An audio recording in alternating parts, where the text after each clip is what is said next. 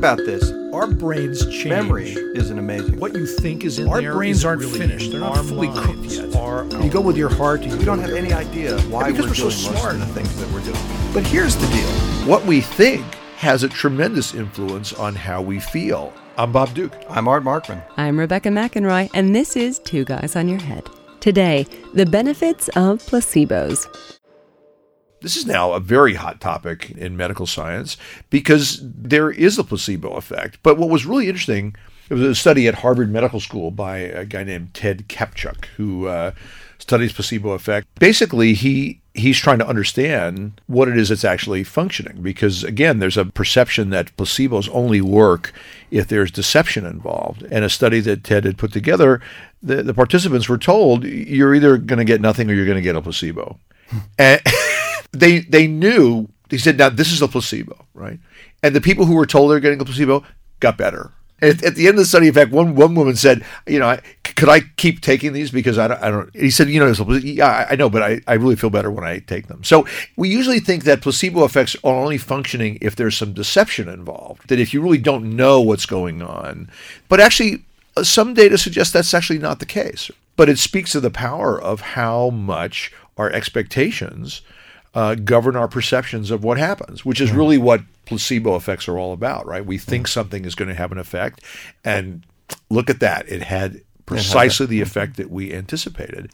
You know, and, and one of the fascinating things about the placebo effect is that I think we misunderstand what we take uh, medicines for, which is that we, we tend to think that we're taking medicines to cure us of a particular disease. And in fact, a lot of the time, what we're really doing is is taking medicines in order to fight whatever it is that that we're um, that's attacking our body Yeah. back down to the point where our body's immune system can do its job. Right. So we're constantly being barraged with um, germs and, and chemicals and things that could cause harm to our body. And our bodies, generally speaking, do a really great job of eliminating a lot of that stuff. And then every once in a while, a some some disease agent overwhelms the immune system, and we get sick. And with medicine, what we're doing is is fighting off enough of that that our body can take over mm-hmm. again, Right, And and right. and win.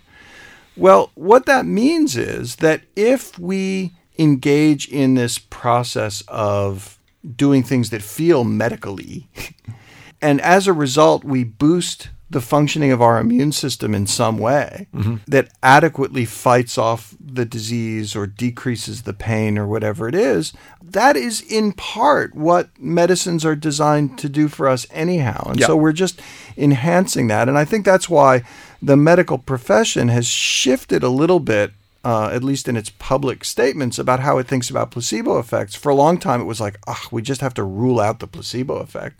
and now, I think, you know, yes, you want to do that when it comes to, to understanding whether a new drug w- is effective, but also let's harness that thing. Right, Let's, right. let's actually, you know, create the conditions for those placebo effects as much as possible in order to enhance the functioning of people's immune system.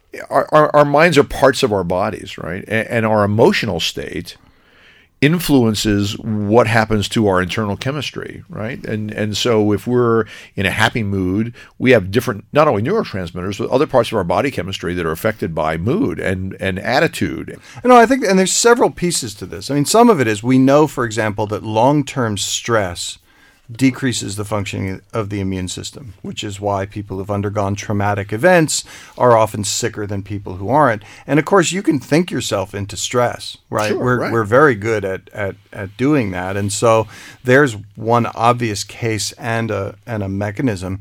You know, we know, for example, that people who are involved in, in stable long term relationships are generally uh, um, healthier than people who aren't, which has multiple effect. Uh, There's multiple causes. I mean, partly right. you are experiencing less stress, more positive emotion, and so your immune system is functioning um, at its peak. And then also, you know, being around other people who are reasonably uh, healthy probably prevents you from engaging in other behaviors that are probably not great for your long term health. Yeah.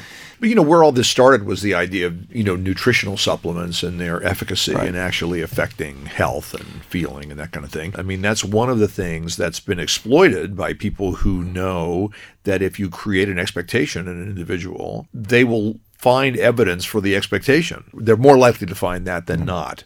And so if I go into a health food store or a drugstore and see some bottle that has some promise on it, especially if it's related to something that I find, you know, unpleasant or annoying or frustrating about my the way I feel, you know, I, I'm I'm attracted to that idea. And now that I've not only invested in it intellectually, I've actually paid money for it.